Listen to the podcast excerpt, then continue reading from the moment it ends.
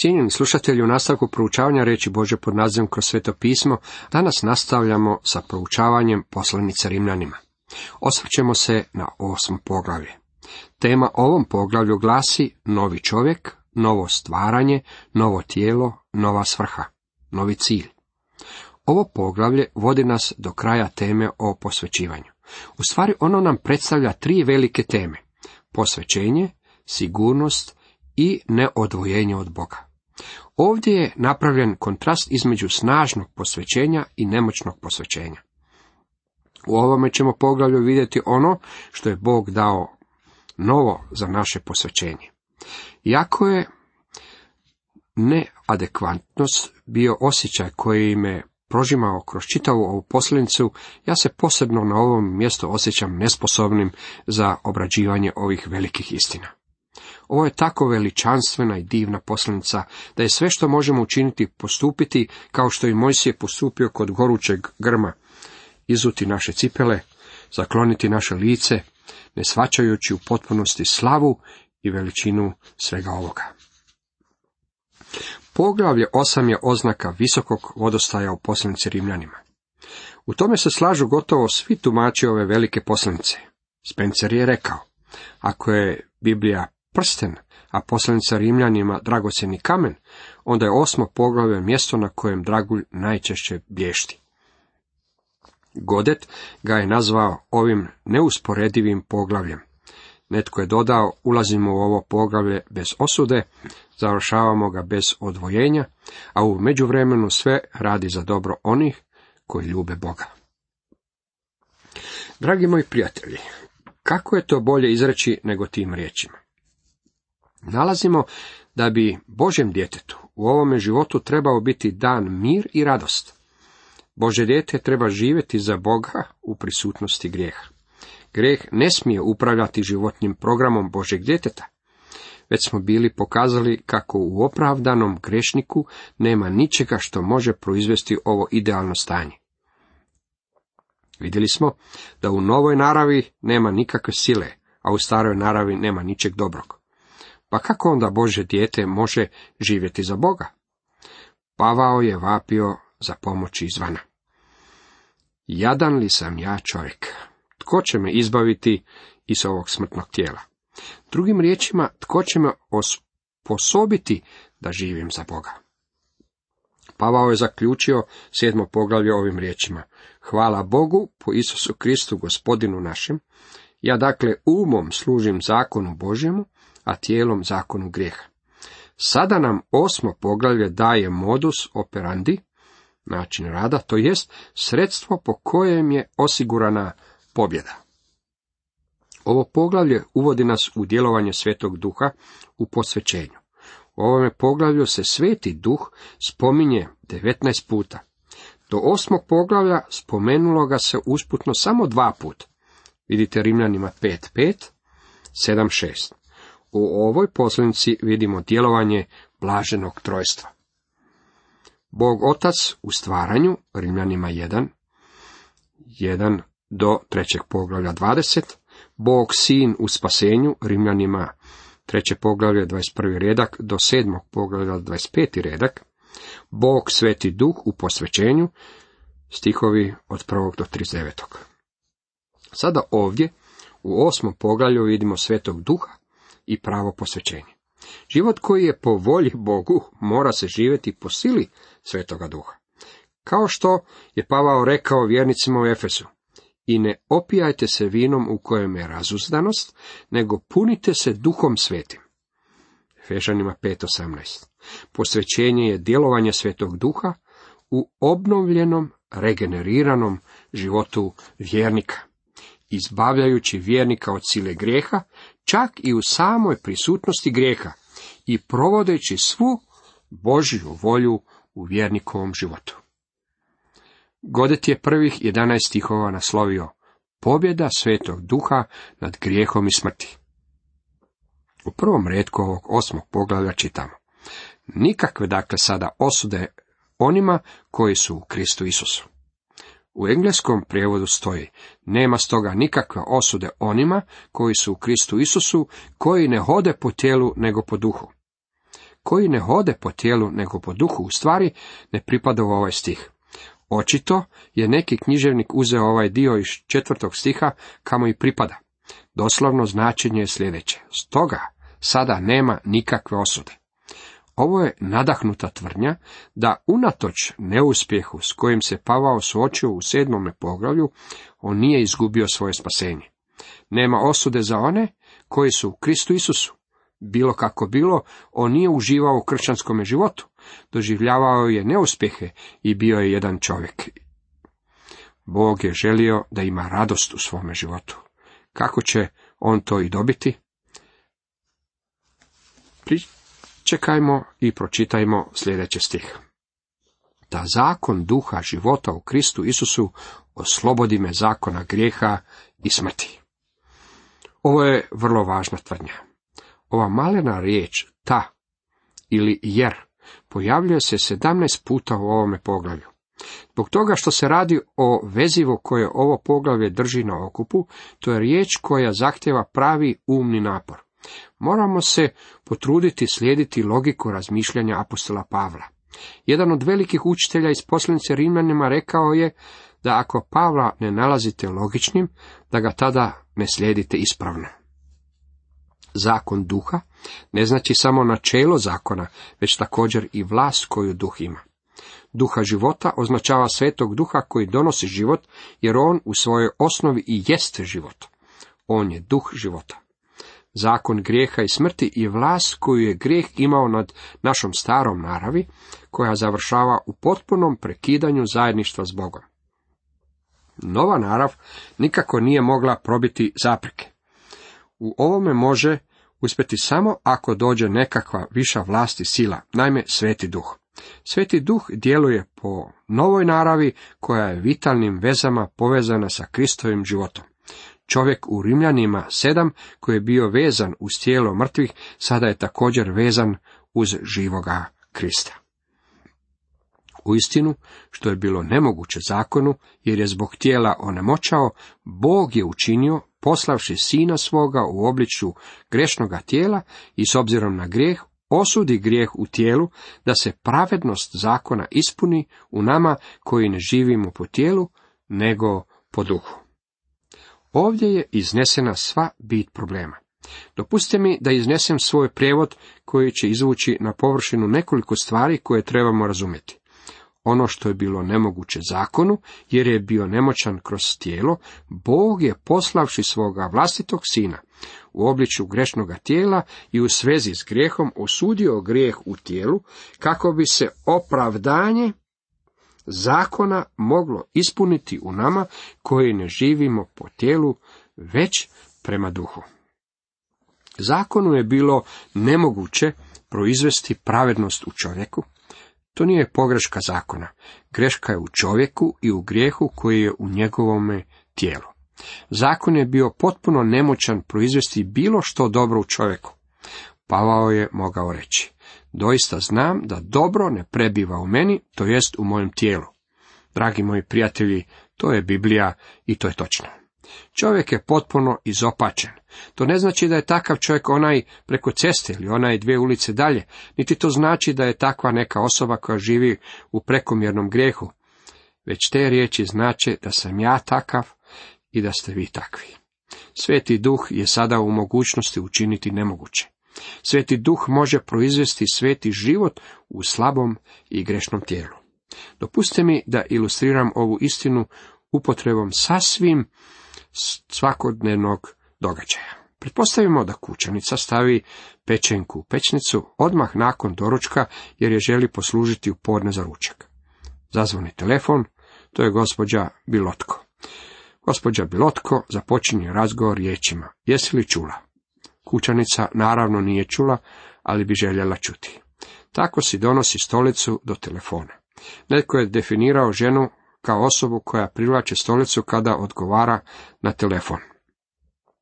Gospođa Biltko ima mnogo toga za reći. I tako prođe sat vremena. Na koncu naša dobra kućanica govori, o, gospođo Bilotko, moram se ispričati, osjećam da mi pečenka gori u pečnici. Ona spušta slušalicu, trči u kuhinju i otvara pećnicu. Zatim uzima viljušku i zabada je u pečenku kako bi je podigla, međutim ona ne drži. Ne može podići. Pokušava još jednom bliže kosti, međutim ona još uvijek ne drži. Tada uzima špatulu, stavlja je pod pečenku i podiže pečenku. Vidite, ono što nije mogla učiniti viljuška, jer je bila slaba zbog tijela, špatula je mogla učiniti. Nije bilo ničega lošeg u viljušci, viljuška je dobra. Međutim, ona nije mogla podići tijelo, jer nešto nije bilo u redu sa tijelom, bilo je previše pečeno. Špatula je mogla učiniti ono što viljuška nije mogla. Zakon je nalik viljušci jer je slab zbog tijela. On nas jednostavno neće podići, on nas ne može podići. Međutim, uvedeno je novo načelo. Sveti duh. Ono što zakon nije mogao učiniti, sveti duh je mogao. Stoga vi i ja moramo živjeti svoje kršćanske živote prema ovome novom načelu. Ne smijemo pokušavati podići sami sebe vlastitom naporima, u tome nikada nećemo uspjeti, dragi moji prijatelji. Mi vrlo često donosimo odluke i govorimo ovaj put ću biti bolji. Svi mi smo to rekli. Međutim, jesmo li ikada bili bolji ili učinili bolje? Nismo li učinili one iste stvari koje smo činili i do tada? Bog je sposoban učiniti ovu novu nemoguću stvar, šaljući svog vlastitog sina, svoju narav u obličju grešnoga tijela. Krist je imao isto tijelo koje i mi imamo, osim što nije sagriješio. Zapazite kako to izražava pisac poslanice Hebrejima u drugom poglavlju, pa budući da djeca imaju zajedničko krv i meso, i sam on tako postade u tome sudionikom da smrću obeskrijepi onoga koji imaše moć smrti, to je žavra. Ta ne zauzima se dašto za anđele, nego se zauzima za potomstvo Abrahamovo. Stoga je trebalo da u svemu postane braći sličan, da milosrdan bude i ovjerovljen veliki svećenik u odnosu prema Bogu, kako bi okajavao grijehe naroda. Također je rekao u Hebrejima 7, takav nam veliki svećenik i bjaše potreban, svet, nedužan, neokajan, odjeljen od grešnika i uzvišeniji od nebesa. Zatim dalje čitamo u Hebrejima 10, zato on ulazeći u svijet veli, žrtva i prinos ne mileti se, nego si mi tijelo pripravio. Ovo je bio Boži način dolaženja do korijena grijeha u našim tijelima, umovima i duhovima. Mogao je osuditi i pogubiti grešno tijelo na križu, kako ono više ne bi imalo prava u ljudskim bićima. Bog se na taj način pozabavio samim grijehom. Krise poistovjetio sa nama. Kakva milost! Grijeh je u ovim našim tijelima osuđen. On nije bio odstranjen unatoč vjerovanju nekih iskrenih ljudi. Ova tijela trebaju biti otkupljena. Uskršava tijelo duhovno, kako čitamo prvoj Korinčanima 15. Danas je sveti duh izbavitelj od grijeha u tijelu. Mnogo ljudi smatra kako bi bilo predivno kada bi Krist došao i uzeo nas van iz ovog svijeta grijeha. To bi uistinu bilo predivno. Kad bi barem došao upravo sada. Međutim, postoji nešto još divnije od ovoga. To je sljedeće. On nas osposobljava da živimo kršćanskim životima upravo ovdje gdje se nalazimo, u grešnome svijetu. To je još divnije. Naš je gospodin Isus u svojoj veliko svećeničkoj molitvi rekao, ne molim te da ih uzmeš sa svijeta, nego da ih očuvaš od zloga. Ivan 17. Ovdje dolje je mjesto gdje se nalazi pobjeda. Da se pravednost zakona ispuni, ovo je pasivni oblik.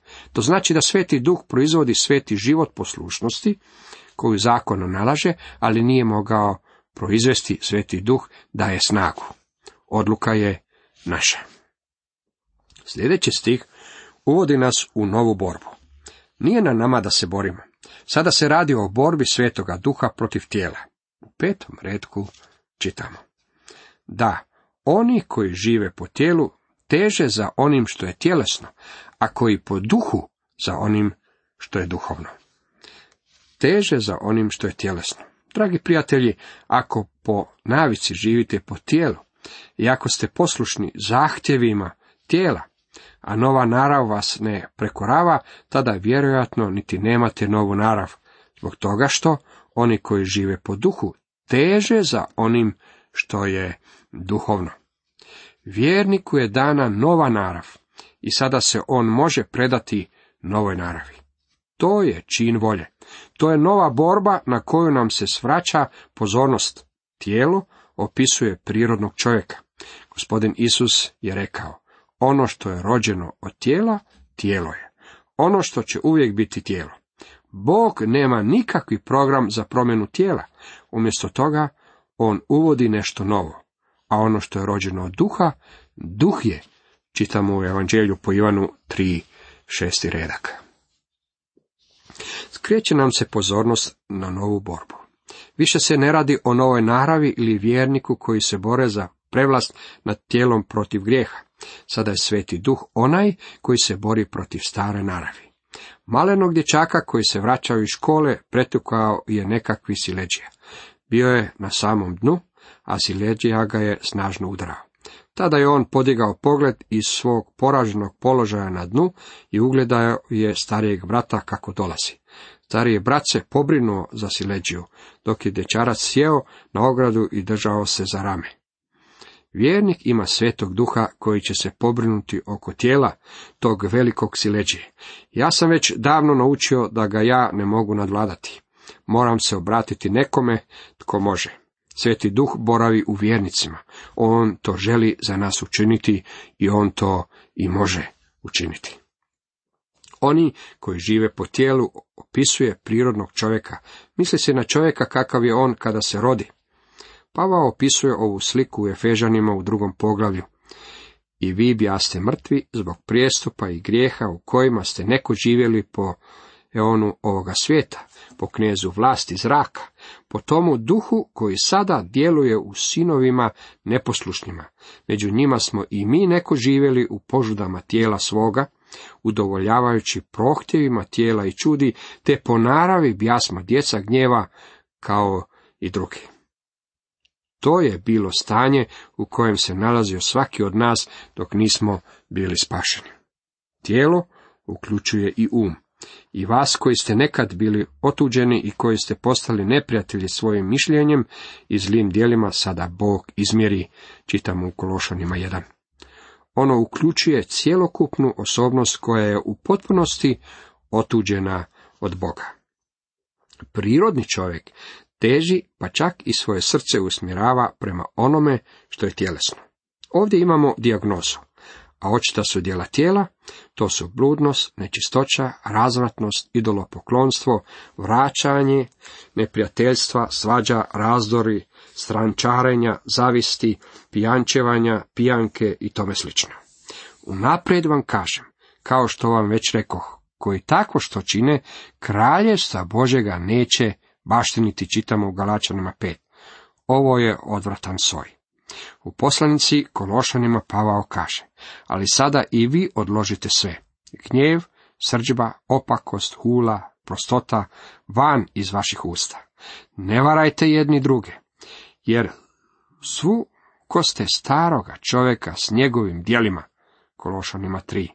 Gospodin Isus je rekao, u Matej 15, taj srca izviru opake namisli, ubojstva, preljubi, bludništva, krađe, lažna svjedočanstva, psovke. Ponižavajuće je, međutim, istinito da Bože dijete zadržava staru Adamovsku narav. Živjeti po tijelu znači živjeti u porazu i smrti.